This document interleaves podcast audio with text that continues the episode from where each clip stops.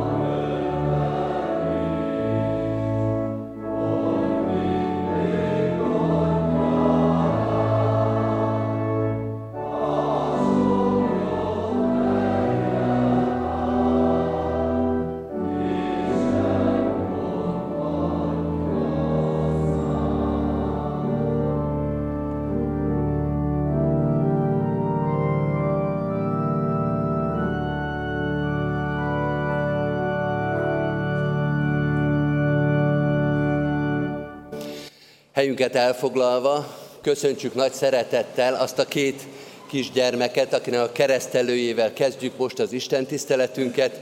Egy kislányt és egy fiatalembert keresztelünk most, Gaszner Annát, dr. Gaszner Andrásnak és Pomázi Anitának a kislányát kereszteljük, és egy fiatalembert, Down Nikót, aki Down Christopher, és Méhész Claudia nagyfia, Szeretettel köszöntjük őket itt a gyülekezetbe, készülünk a keresztlőre mi is imádságos szívvel. A megkezdett éneket énekeljük tovább. A 208. dicséretünknek a második és harmadik verszakait énekeljük. Dús kincséből az Úr jó békességet adjon.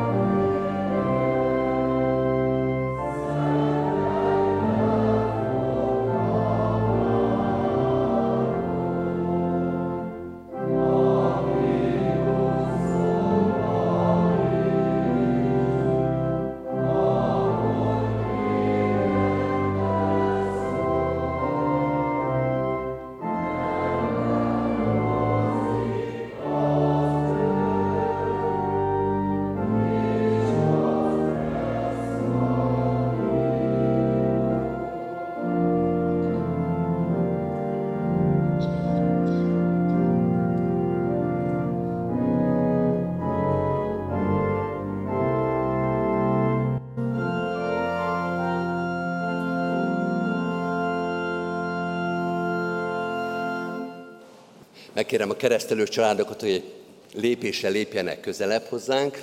Lássuk itt ezt a két kis gyermeket, Annát és Nikót. Az ő keresztelőjükön is az az ige hangzik el, mint minden keresztség kiszolgáltatásakor. Máté evangéliumának a 28. részéből olvasom a 18., 19. és 20. verseket. Itt ezt mondja Jézus, nékem adatot minden hatalom menjen és földön. Elmenvén azért tegyetek tanítványokká minden népeket, megkeresztelvén őket az atyának, a fiúnak és a szentléleknek nevébe, tanítván őket, hogy megtartsák mindazt, amit én parancsoltam néktek, és íme én veletek vagyok minden napon a világ végezetéig. A Titushoz írt levél harmadik részében, a hetedik versben pedig ezt olvassuk. Reménységünk szerint részesei leszünk az örök életnek. A gyülekezet foglalja el a helyét. Kedves szülők és keresztülők, kedves Anna, kedves Nikó, két igét olvastunk, mind a kettőt az új szövetségből. Az egyik igének a végén egy nagyon szép ígéret hangzik el, én veletek vagyok minden napon a világ végezetéig. A másik ige, a mai új szövetségi igénkből egy kicsi részlet, ugyanerről szól, reménységünk szerint részesei leszünk az örök életnek. Két dolgot tanít minket, nekünk, a szülőknek, családnak és a gyülekezetnek is ez az egybeesés. Az egyik dolog, amit elmond, hogy az örök élet az nem majd lesz, az nem majd a halál után kezdődik, hanem az már tart, az már van. Minden napon a világ végezetéig, ez a mai napra is vonatkozik. A tegnapira is vonatkozott meg, a tegnap előttre is. Jézus Krisztusnak az az ígérete, hogy veletek vagyok minden napon a világ végezetéig. Ez valóban az üdvösséget hordozza, de ez már elkezdődött. Az örök élet nem majd van, hanem most van, és ebben élünk. Ki is fogunk majd rá, rá a szószéki ige hirdetésben is, a már mostra, a mára. Már ma, Annával és Nikóval ott van Jézus Krisztus. A másik dolog, amit megtanít ez a két ige, hogy vannak fontos dolgok és tudások, amik már vannak, és mégis meg kell őket tanulnunk, és meg kell ő, ezeket a dolgokat majd tanítanunk. Meg kell tanulnunk vágyakozni azután, ami a miénk.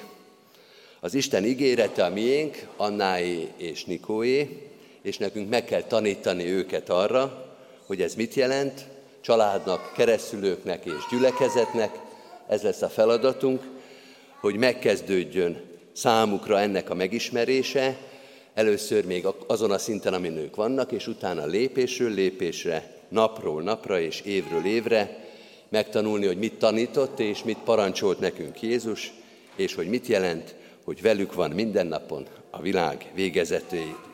Végezetéig. Nem most kezdődik ez, de mostantól is folytatódik ez a közös tanulás, ez a közös út, a közös hálaadás. Amen. Kedves szülők és keresztülők, azzal a szándékkal jöttetek most ide, hogy gyermekeiteket megkereszteljük. Ennek a hálaadásában van az egész gyülekezet. Arra kérek mindenkit, hogy fennállva és közösen valljuk meg a keresztelőre készülő családokkal keresztény hitünket az apostoli hitvallás szavaival.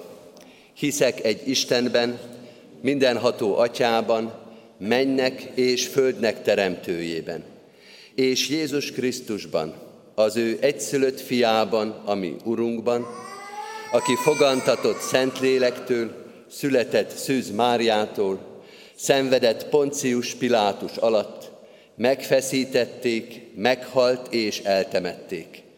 Alászállt a poklokra, harmadnapon feltámadt a halottak közül, fölment a mennybe, ott ül a mindenható Atya Isten jobbján, onnan jön el ítélni élőket és holtakat.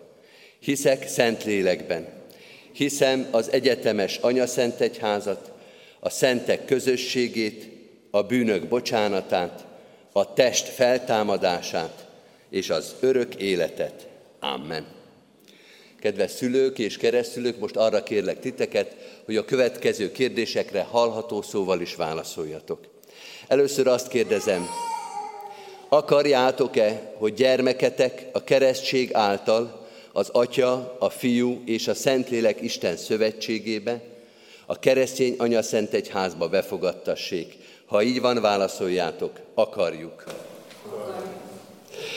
Másodszor azt kérdezem, ígéritek-e, fogadjátok-e, hogy gyermeketeket úgy nevelitek és neveltetitek, hogy ha majd felnő, a konfirmáció alkalmával ő maga önként tegyen vallást a Szent Háromság Istenbe vetett hitéről a gyülekezet előtt. Ha így van, válaszoljátok, ígérjük és fogadjuk. Ígérjük és fogadjuk. Most hozzátok fordulok keresztény gyülekezet, ígéritek-e, hogy ezeket a gyermekeket szeretetben és imádságban hordozzátok, és a szülőknek, keresztszülőknek minden segítséget megadtok ahhoz, hogy őket hitben neveljék. Ha így van, válaszoljuk mi is, ígérjük. Hallotta Isten kimondott szavunkat, adja az ő áldását, szent lelkének erejét és vezetését, hogy fogadalmainkat megtarthassuk. Hajtsuk meg a fejünket imádságra. Urunk, Te nem csak hallottál mindent, hanem láttál is mindent. Látod az életünket, és látod ezt a mai napot. Hálát adunk azért, hogy mi is megláthattuk ezt. Hogy ünnep ez a nap, ajándék, hogy hálát adhatunk ezért a két kis gyermekért, hálát adhatunk Annáért és Nikóért, hálát adhatunk a családért, a szeretetteljes közegért, amelyben nevelkedhetnek, hálát adhatunk az életért és annak minden csodájáért. Ad, hogy a szívünkben sose fogjon el ez a hála és köszönet, és mindig rá tudjunk csodálkozni a te szeretetedre, közellévő, megérintő irgalmadra. Így kérünk, légy közel és érintsd meg ezt a két gyermeket is.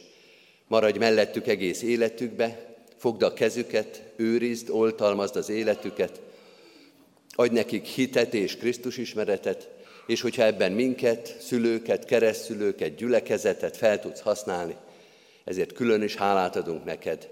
Ad, hogy szolgálhassuk, támogathassuk az életüket, aztán majd el tudjuk engedni őket, hogy felnőttként saját hittel, saját Krisztus ismerettel kövessenek, engedelmeskedjenek neked, dicsérjék a te háromszor szent nevedet. Jézus Krisztusért, ami Urunkért és megváltónkért, az ő Urukért és megváltójukért. Amen.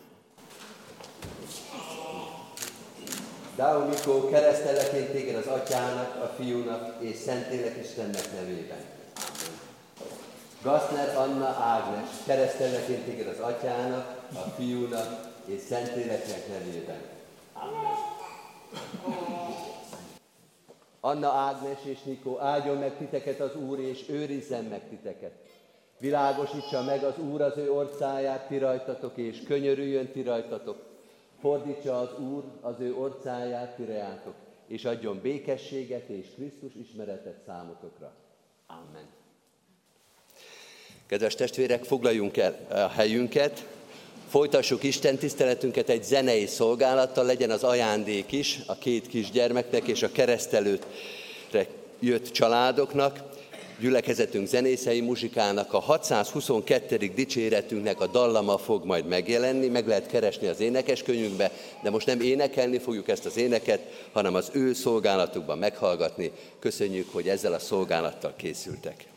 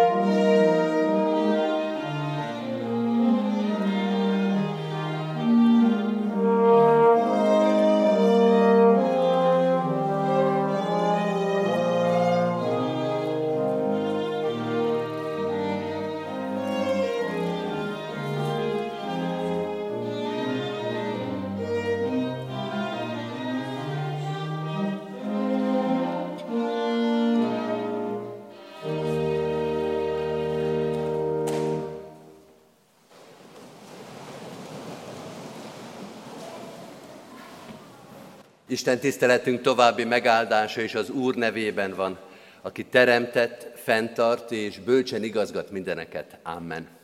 Hallgassuk meg Isten igéjét Ézsaiás proféta könyvének a 38. részéből, az első 20 vers válogatott részeiből, az Isten igéjét ülve és figyelemmel hallgassuk meg. Abban az időben Ezékiás halálosan megbetegedett. Ézsaiás próféta Ámoz fia elment hozzá, és ezt mondta neki. Így szól az Úr, rendelkez házadról, mert meghalsz, nem maradsz életben. Ezékiás erre arcát a fal felé fordítva imádkozott az Úrhoz, és ezt mondta. Ó, Uram, ne feledkezz meg arról, hogy én híven és tiszta szívvel jártam a színed előtt, és azt tettem, amit jónak látsz. És Ezékiás keservesen sírt. Már azt gondoltam, hogy életem delén kell átmennem a holtak hazájának kapuin, megfosztva még hátralévő éveimtől. Azt gondoltam, hogy nem látom többé az Urat az élők földjén, nem láthatok többé embert a világ lakói között. Hajlékomat lebontják, mint a pásztorok sátrát megfosztanak tőle. Összetekeri életemet, mint takácsa kész vásznat, elvágja az Úr életem fonalát. Még egy nap talán, de aztán az éjjel biztosan végez velem. Reggelig igyekeztem megnyugodni, de úgy törte össze minden csontomat, mint az oroszlán. Még egy nap talán, de aztán az éjjel biztosan végez velem. Csipogtam, mint a fecske vagy a rikó, úgy nyögtem, mint a galamb. Szemeim bágyattan néztek a magasba, Uram, szenvedek, segíts rajtam. Mit szóljak, hiszen amit megmondott, azt tette velem. Messze elkerül az álom lelkem keserűségére. Uram, az éltet mindenkit, és engem is az éltet, hogy te majd megerősítesz és meggyógyítasz engem. Bizony, javamra vált a nagy keserűség, hiszen megmentettél az enyészet vermétől, és hátad mögé vetetted minden védkemet. Mert nem a holtak hazájában magasztalnak téged, nem a halottak dicsőítenek, akik már leszálltak a sírba, hűségedben nem reménykedhetnek. Az élő, csak az élő magasztalhat téged, akár csak én most. Az apák tanítják fiaiknak, hogy te hűséges vagy. Megszabadított engem az Úr, pengessük hát a lantot az Úr házában egész életünkben. Ekkor így szólt az Úr igéje Ézsaiáshoz. Menj és mondd meg Ezékiásnak, így szól az Úr ősatyádnak, Dávidnak Istene, meghallgattam imádságodat, láttam, hogy könnyeztél. Ezért megtoldom napjaidat még 15 évvel. Asszíria királyának a kezéből pedig kiszabadítalak téged, meg ezt a várost, és pajzsa leszek ennek a városnak. Ez lesz annak a jele, hogy teljesíti az Úr azt az igét, amelyet kijelentett. Visszatérítem az árnyékot tíz fokkal Áház napóráján, azokon a fokokon, amelyeken már áthaladt. És visszatért a napórán az árnyék tíz fokkal azokon a fokokon, amelyeken már áthaladt. Isten tegye áldottá igének hallgatását és szívünkbe fogadását. Most helyünkön maradva hajtsuk meg a fejünket és imádkozzunk.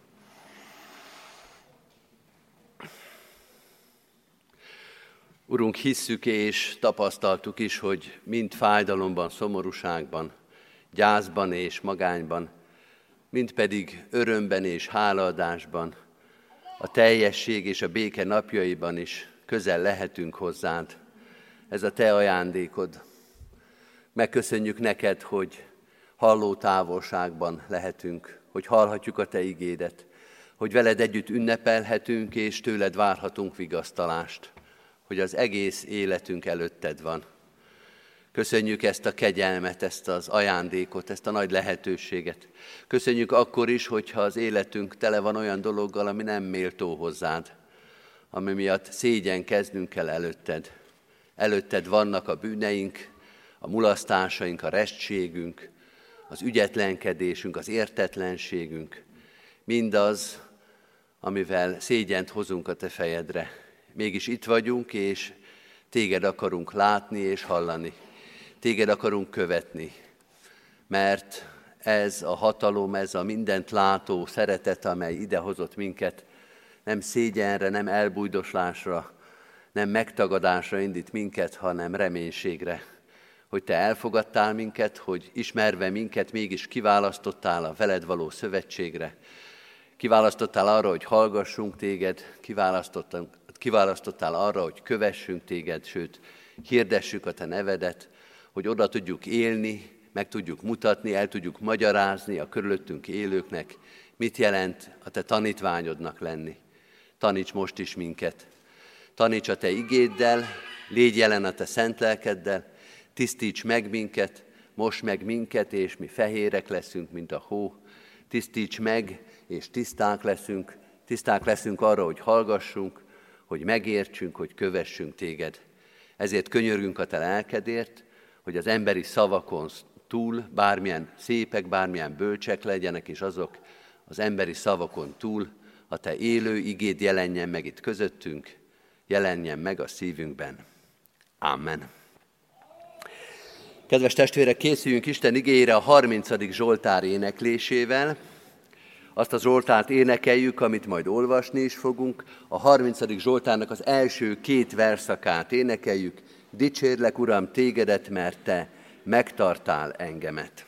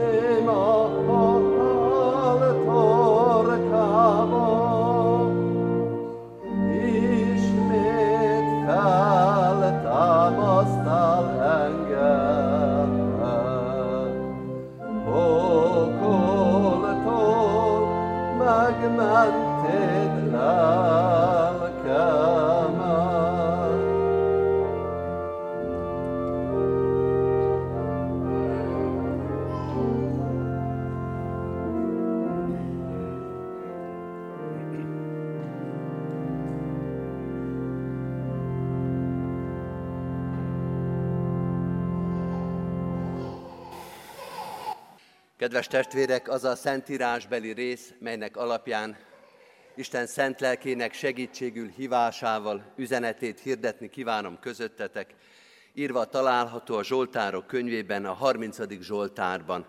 Ezt a Zsoltárt énekeltük, és fogjuk is énekelni majd az ige hirdetés után, és most ezt hallgassuk meg Móricz Zsigmond fordításában. Dávid hála éneke nagy veszedelem után. Magasztallak, Uram, felemeltél engem, nem hagytad, nem tűrted más rabjává lennem. Ó, Uram Istenem, hozzád kiáltottam, könyörültél rajtam. Felhoztad lelkemet alvilág poklából, fel is támasztottál haldoklók hadából, zengedezzetek az Úrnak minden hívek, hálával tölt szívek. Percig tart haragja, élet hosszig kegye. Este bánat száll ránk, öröm kél reggelre. Azt mondom én azért jó állapotomra, nem rendül meg soha. Így könyörgék, Uram, mit használ csöpp vérem, ha por issza, hogyha éltem végét érem? Dicsőíte téged az a por, s holt lélek. Irgalmaz, hadd élek. És te siralmimat fordítád vígságra, gyászruhám leoltad, im bíborra váltva, zengjen dicséretet, magasztaljon téged örökké, míg élek. Eddig Istennek írott igéje, foglaljuk el a helyünket. Kedves testvérek, október hónapban Zsoltárokat olvasunk a 9 órás Isten tiszteleteken, és sajátos módon egy Zsoltár fordítás csokrot veszünk elő, Móri Zsingmonnak a Zsoltár fordításait. 1910-ben jelentek meg, ott csak azt hiszem 10 vagy 11 Zsoltár fordítás, de ha jól tudom, 80 Zsoltárt fordított le a Zsoltárok könyvéből, a nagyobb részt, nagy vállalása volt ez Móri Zsigmondnak, akit nem biblia ismerőként, vagy biblia fordítóként ismerünk, de valamiért sok más emberhez hasonlóan úgy érezte, hogy ő is szeretne Zsoltárt fordítani. Sokan fordítják a Zsoltárokat, sokkal többen, mint bármilyen más bibliai szakaszt mert a zsoltárok alkalmasak arra, hogy megragadják az embert, és akik, eh, akik nagyon szépen tudnak a nyelvvel bánni, azok úgy érzik, hogy a fordításon keresztül ők is be tudnak kapcsolódni ebbe az Isten dicséretbe. Ők is szeretnék elmondani, hogy ezt ők hogy értik. Ők is szeretnék megfogalmazni, hogy mit jelent számukra ez a Zsoltár. Vagyis a személyes bevonódás, a személyes azonosulásnak a bejárata, lehetősége a Zsoltár, azoknak különösen is, akik ezt szépen meg tudják fogalmazni, de azoknak is, akik csak olvassák, ez itt most az ajánlás, a reklám helye, ha valaki szeretné egy picivel beljebb kerülni Isten igéjébe, ha valaki szeretné jobban átérezni Isten igéjét, akkor például a Zsoltárok könyve erre nagyon alkalmas. Például a Zsoltárok könyve segít nekünk érzelmileg és személyesen, egzisztenciálisan beljebb kerülni Isten igéjébe. Nem annyira az eszünket dolgoztatja azt is, hanem a szívünket, és valamikor arra van szükség. Így olvassuk most a Zsoltárokat, nagyon pontos és szép fordítások, erős fordítások. Az elmúlt héten az első Zsoltárt olvastuk, most pedig a harmincadikat Móricz Zsigmond fordításába. A két Zsoltár között fordítástól függetlenül nagy különbség van. Az első Zsoltár az egy nagyon szép leírás. Többes szám harmadik szemében fogalmaz, ő róluk. Ők az igazak, ők a bűnösök. Milyenek az igazak? Mit csinálnak az igazak, mit csinálnak a bűnösök? Bizonyos értelemben egy kicsit távolságtartónak tűnhet az első Zsoltár, de valószínűleg Móri Zsigmond is azt érezte meg, és azt tudta visszaadni, hogyha nagyon szépen, ha nagyon erősen tudjuk leírni, hogy mit jelent igaznak lenni, és mit jelent bűnösnek lenni, már beléptünk ebbe az azonosulásba. Már azonosítani tudjuk magunkat az igazakkal. Már el tudjuk helyezni magunkat ezen a mondjuk neutrális, semleges leíráson, és meg tudjuk jelölni személyes névmás nélkül, ragozás nélkül is, hogy mi hova tartozónak valljuk magunkat. Tehát nem egy hűvös külső leírás az, csak a nyelvtani szerkezete használja a többes szám harmadik szemét, és nekünk egy ilyen titkos azonosulásra van szükség, hogy ebbe a szövegbe valahol megtaláljuk magunkat. A 30. Zsoltárban nincs titok. Ott nem kell bujkálni, hogy hol vagyunk mi, egyes szám első szemében, végig az egész Zsoltár. Én, én, én, én és az Úristen, a 30. Zsoltár erről a szintről indít, vagy ide vezeti a Zsoltár olvasót. Az első gondolat tulajdonképpen rögtön ez, mert ez nem nyelvtani kérdés, vagy nem elsősorban nyelvtani kérdés. Az első gondolat így hangzik, az Istennel való kapcsolat fontos, megkerülhetetlen aspektusa, megkerülhetetlen eleme a személyes hit, az egyes szám első szemében ragozott hit. Az Istennel való kapcsolat fontos, elengedhetetlen része a személyes hitünk. Persze fontos a közösség, az elmagányosodás korában fontos az, hogy együtt is megvalljuk a hitünket, hogy együtt gyakoroljuk az Istennel való kapcsolatunkat. Fontos a gyülekezeti élet, a gyülekezeti közösség, a kis közösség, meg a nagy közösség, a bibliakör, a családi közösség, a, a, a házi csoportok, a virágvasárnapi nagy közös istentisztelet, a keresztény seregszemlék, a nagy fesztiválok, itt vagyunk, sokan vagyunk, fontos a népszámlálás, máig lehet bevallani, illetve kitölteni az interneten, aztán is majd rá kell kérdezni, rá kell ö, térni arra, hogy igen, mi reformátusok vagyunk, sokan vagyunk, együtt vagyunk, számon tartjuk egymást, az egyház fenntartó járulékot befizettük, nyugtát utána eltenni, hogy tudjuk igazolni, benne vagyunk a választói névjegyzékben, ezek mind fontos dolgok, de a 30. Zsoltár nem erről beszél. A 30. Zsoltár nem innen közelíti a hitet. Nem egy másik hitről beszél, hanem ugyanannak az Istenhez tartozásnak, ugyanannak a hitnek a másik oldalát, az érem másik oldalát fogalmazza meg a személyes hitet, az egyes szám első szemében megfogalmazott hitvallást. Valami olyasmi van itt a Zsoltárok könyvébe, mint amit Jézus mond a Máté 16-ban, amikor megkérdezi a tanítványokat, hogy kinek mondanak engem az emberek. Kinek mondják az emberek az ember fiát. Ez a közvéleménykutatás. Hogy általában az emberek mit gondolnak. De utána jön a második kérdés, és ti kinek vallotok engem? Ez a kérdés, ez mindnyájunknak föl van téve. Ezt a kérdést egyikünk sem úszhatja meg. Miért is kéne megúszni? Hogy és te mit gondolsz Jézus Krisztusról? És te mit gondolsz az Úristenről?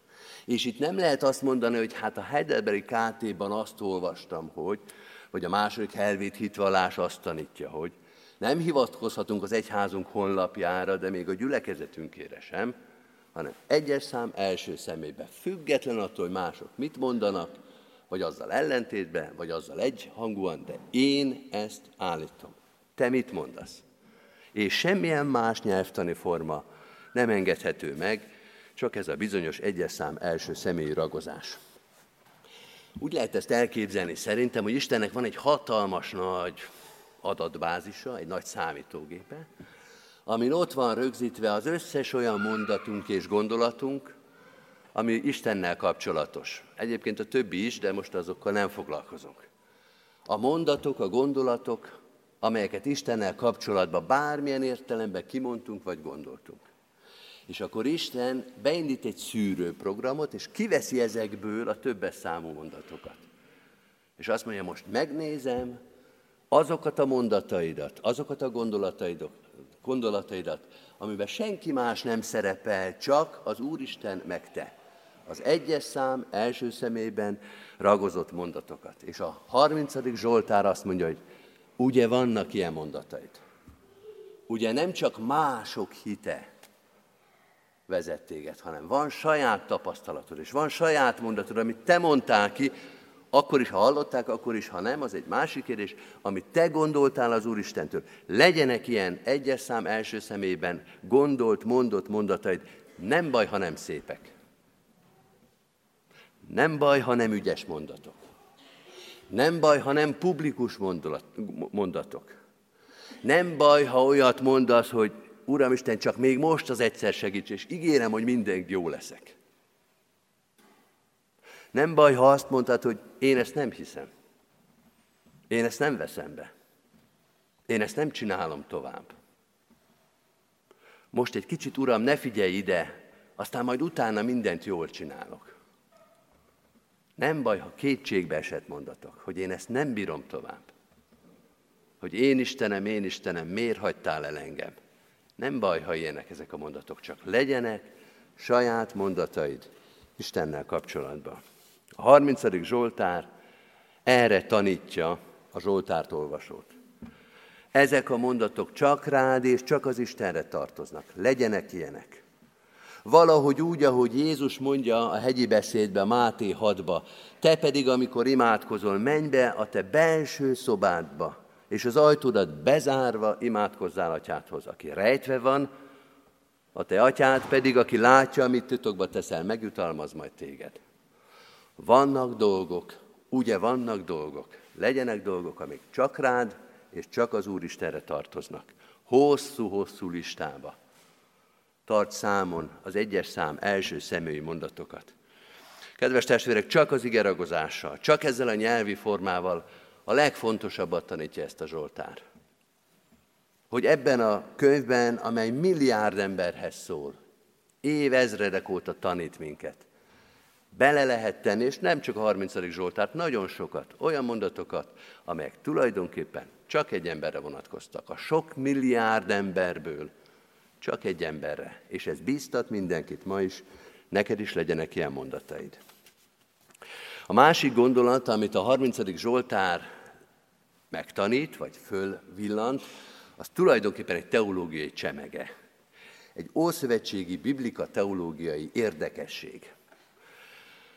Mi újszövetségi emberek, amikor az életről gondolkodunk, akkor alapként veszük a feltámadást és az örök életet. Hogy van ez, ami most van, és van utána feltámadás, és van utána örök élet. A földi létünk után, a biológiai létünk után Isten örök életbe, az ő üdvösségébe, az Isten országába emel minket. Ez alap. Aki keresztény, aki Isten hívő, az ezzel számol. És akkor jönnek az ószövetséges teológusok, és azt mondják, hogy milyen érdekes, hogy az Ószövetségben ez nem volt mindig így. Ez nem tartozott bele a nemzeti alaptantervbe, hogy örök élet és feltámadás, hanem vannak igék, amelyek arról beszélnek, hogy volt az Ószövetségnek olyan teológiai gondolkozási fázisa, amikor a hívő, Istenbe bízó, kiválasztott nép tulajdonképpen azt érezte, hogy itt ezen a földön tudunk az Istennel kapcsolatban, és utána nem tudjuk, mi van. Nincs utána semmi. Itt kell Istenbe bízni, és aztán vége. És ilyen a 30. Zsoltár, amit olvastunk, vagy még inkább, amit a lekcióként hallottunk, Ézsaiás 38. Azt mondja a 30. Zsoltár, a tizedik verset olvasom, Uram, mit használ csöpp vérem, ha por issza, hogyha éltem, végét érem, dicsőíte téged az a pors, holt lélek. Ezek a 30. Zsoltárban költői kérdések, és azt mondják, hogy nem. Itt lehet dicsőíteni téged, utána már nem. De ha kétségünk lenne, akkor emlékezzünk vissza, idézzük vissza a lekciót, ahol Ézsaiás 38-ban szintén egy szép Zsoltár van, nem a Zsoltár a könyvében, egy nagyon szép verses imádság, amit az Ézsaiás 38-ban olvasunk, ahol nem kérdésként, hanem kijelentésként írja Isten igéje, mert nem a holtak hazájában magasztalnak téged, nem a halottak dicsőítenek, akik már leszálltak a sírba, hűségedben nem reménykedhetnek. Az élő, csak az élő magasztalhat téged, akár csak én most. Van az Ószövetségnek egy olyan hitállapota, egy olyan teológiai állapota, amelyből aztán majd elmozdulás lesz. Talán lehet mondani, egy fejlődés, de el fog mozdulni a bibliai tanítás abba az irányba, hogy nem csak a biológiai életben van kapcsolatunk Istennel, hanem utána is feltámadás, örök élet. De itt még nem. A mai Zsoltárban még nem. Na most mindez minket most nem fog érdekelni, mert ez az ószövetségi teológusokat érdekli, hogy ez hogyan alakult ki, hogyan változott, de valami érdekelhet. Mert a 30. Zsoltár valamire nagyon fölhúz, fölhívja a figyelmet. A 30. Zsoltár azt mondja, azt kérdezi, nem azt kérdezi, hogy van-e élet a halál után, hanem azt kérdezi, hogy van-e élet a halál előtt. Hogy van-e Isten dicsőítő élet a halál előtt. Mert most kell dicsérni az Istent. Most kell magasztalni az Istent. A 30. Zsoltár azt mondja, hogy a földi életünk, a biológiai létezésünk, ez az a hely és ez az az idő, ahol és amikor Istent dicsérheted, és ez a biztos. Ugye megteszed. Ugye, amíg tart a ma, addig te magasztalod az Urat. És örülsz annak, hogy még abban az állapotban vagy, hogy dicsérheted ebben a világban, ebben az életben az életnek az Urát. A földi életet, mondja a 30. Zsoltár, ez minősíti. Nem a GDP, nem a gáznak az ára, nem a közéleti viszonyok, nem az, ami körülvesz minket, nem ez minősíti a földi életet, nem ez az érdekes, hanem ez az a lét, az az élet, amelyben Isten dicsőítheted, amelyben magasztalhatod, amelyben amíg megtart, ez a lehetőséged végigél. A 30. Zsoltár valami olyasmire céloz, amit egyébként több helyen megfogalmaz a Szentírás, például a 95. Zsoltárban, hogy most, amikor halljátok a szavát, ne keményítsétek meg a szíveteket. Most, most, most. Efézus 5. Jól vigyázzatok tehát, hogyan éltek, ne esztelenül, hanem bölcsen, kihasználva az alkalmas időt, a mostot, mert az idők gonoszak, elmúlnak. Úgy, mint a 30. Zsoltár. Ha vége, vége. Nincs dicsőítés, nincs magasztalás. Akkor majd nem hivatkozhatsz arra, hogy na most gyorsan, most kell, ebben az életben, akármilyen is, akármilyenek is, annak a körülményei. Kedves testvérek, Vájnagy Ervin a 20. század egyik nagy magyar református teológusa tanít arról nagyon szépen, hogy a keresztény hitben a reménység, a várakozás, és itt érek vissza egy kicsit a keresztségről szóló tanítása is, a reménység, hogy mi az üdvösségnek a részesei vagyunk, az nem a jövőről szól, hanem a jelenről. A keresztény reménység és a keresztény várakozás nem azt mondja, hogy most rossz, hát most aztán nagyon rossz, ami körülöttünk van, de majd egyszer jó lesz, és azt valahogy ki kell várni. Hanem a keresztény reménység azt mondja, hogy a most úgy, ahogy van, olyan körülményekkel, ahogy van, vagy még ezekkel rosszabban is. Alkalom a cselekvésre. Lehetőség a cselekvésre. Van értelme a tettnek, van értelme a szolgálatnak, van értelme a szeretetnek, és a reménység az azt jelenti, hogy Isten célba juttathatja azokat a tetteket, cselekedeteket is, amelyek teljesen reménytelennek tűnnek. Akkor is érdemes megcsinálni, hogyha azt gondoljuk, hogy semmi nem utal arra, hogy ebből lesz valami. Majd Isten eljutatja, majd Isten a helyére teszi, majd Isten, amikor kell, akkor beérleli ezeket a dolgokat. Amit elkezdett bennünk, be is végzi Jézus Krisztus napjára, Filippi 1.6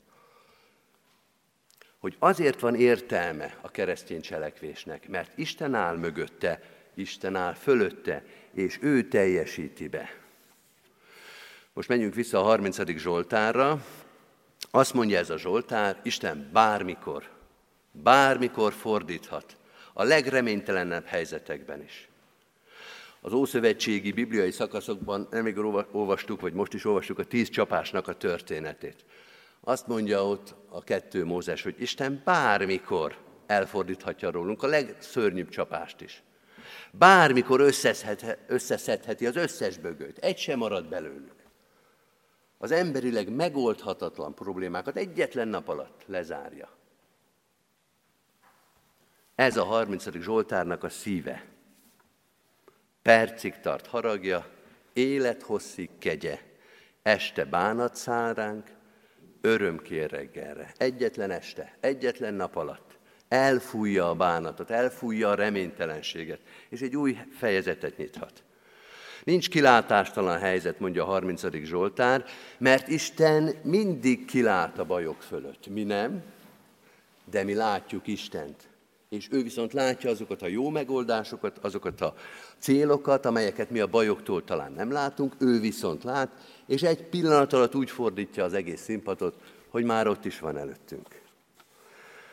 A 30. Zsoltár ezért szívmelengető. Óri Zsigmond is biztosan ezért fordította ilyen szépre, ilyen kedvesre. Mert azt mondja, hogy amíg téged látlak, Uram, addig dicsérlek. Mert téged látni, az elég a reménységhez, elég a derűhöz, elég a megnyugváshoz. Amen. Fejezzük be a Zsoltárt énekszóval, és keressük meg akkor a 30. Zsoltárunkat, és a harmadik és negyedik verszakot énekeljük. Istenes hívek és szentek, az Úrnak énekeljetek.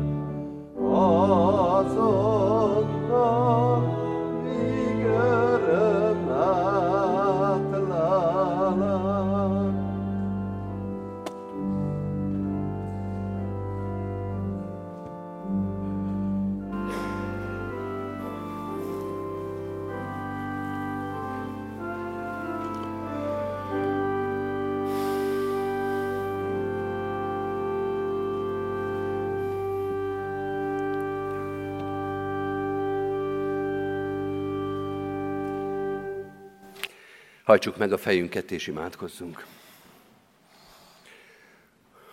Urunk, hálát adunk az életért és a megteremtett világért. Akkor is hálát adunk, hogyha körülnézve sok rémisztő dolgot látunk, sok érthetetlen, megoldhatatlan problémát. Sőt, néha azt érezzük, hogy szinte csak ilyenek vesznek körül. Mi lesz most, hogy lesz most, merre van az előre, hol a megoldás, hol a reménység, merre kell törekednünk, milyen lehetőségeink vannak. Tele van körülöttünk a világ, és talán a mi szívünk is olyan kérdésekkel, amire nincs megnyugtató válaszunk. Hát, hogy benned keresünk megnyugvást. Hogy azért nem kilátástalan az életünk, mert te átlátsz az egész életen, a mi életünkön is, azon a néhány évtizeden, amit itt a földi létben megtehetünk. Látod az elejét, a végét, kérdéseket, a válaszokat, és nekünk rád kell figyelnünk, és tőled várni megoldást, és benned bízni, és miattad megnyugodni, és általad végezni szolgálatainkat, mert van értelme, mert van reménysége, mert te bármikor bármit megfordíthatsz, elfordíthatsz, gyümölcsözővé tehetsz.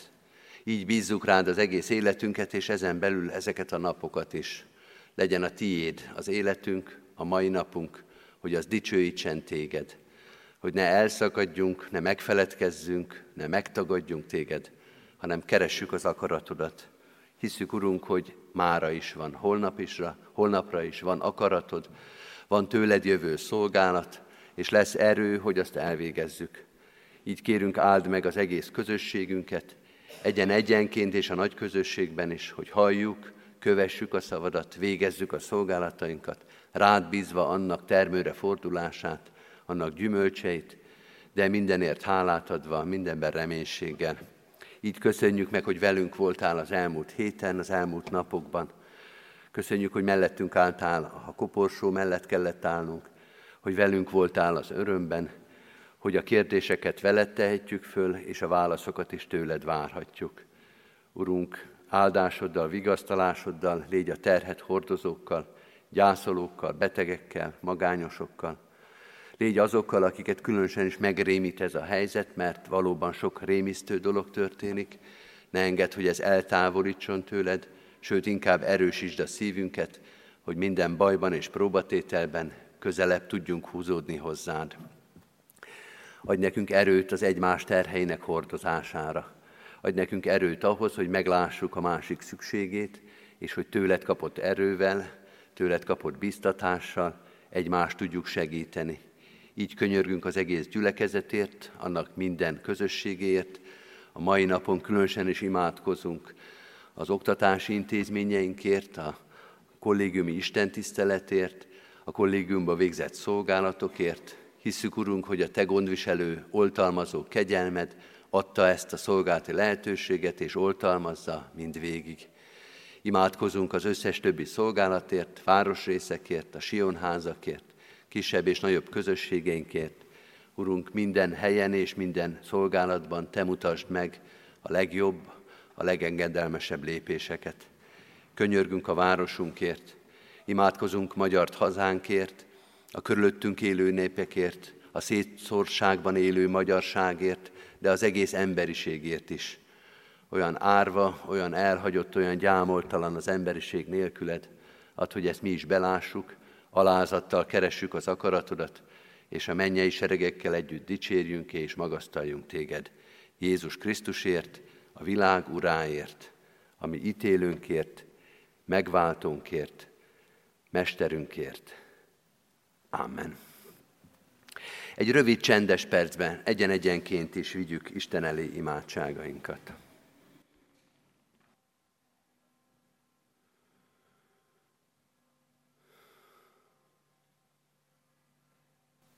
Amen.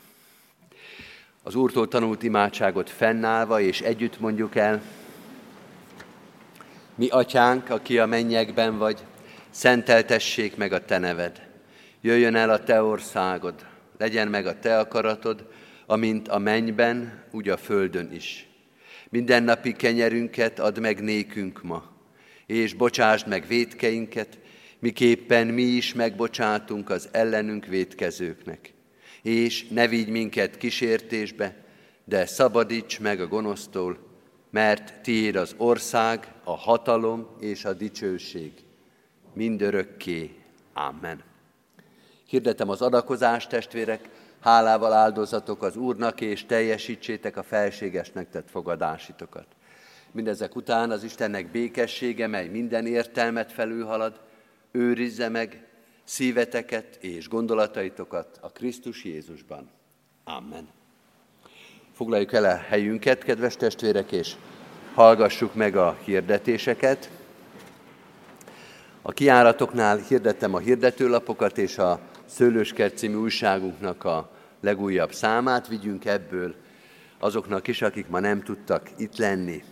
Hirdetem, hogy a mai napon még kétszer tartunk a Isten tiszteletet itt a templomban, a megszokott rend szerint. A 11 órás Isten tiszteletünk kollégium Isten tisztelet lesz, erre különösen is szeretettel hívjuk az oktatás, a köznevelés területén dolgozókat, az egész kollégiumi közösséget, de tartunk Isten tiszteletet megszokott rendszerint este hatkor is, a kert Isten tiszteletet.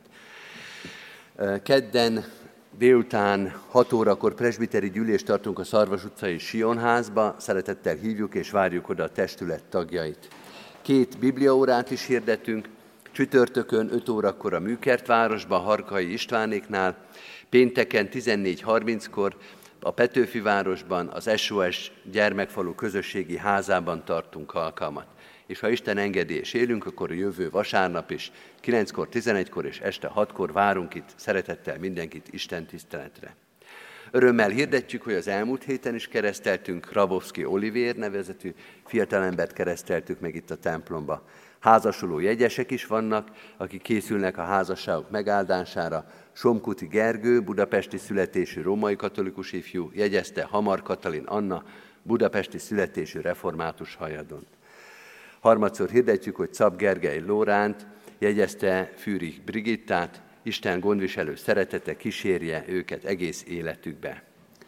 Szomorú szívvel hirdetjük, hogy az elmúlt héten búcsúztunk Magyarosi Zoltánné Gottlieb Klára testvérünktől, halottaink Fűri Mihályné Zsitva Júlianna, aki 84 éves korában ment el a minden élők útján, temetése 17-én hétfőn 10 óra 45-kor lesz a köztemetőben. Szabó Józsefné Patkós Mária 65 éves korában elhunyt testvérünk temetése 21-én pénteken 1 órakor lesz a köztemetőben. Isten vigasztaló lelke legyen a gyászolókkal, hordozzuk őket imádságban. Isten iránti hálával hirdetjük, hogy az elmúlt héten mintegy 800 ezer forint adomány érkezett gyülekezetünk pénztárába, különböző célokra, ezeket a hirdetőlapon megtaláljuk, mint ahogy azt is, hogy a Széchenyi Városi templomépítésre már 20,8 millió forint adomány érkezett összesen, Isten áldja meg a jókedvű adakozókat.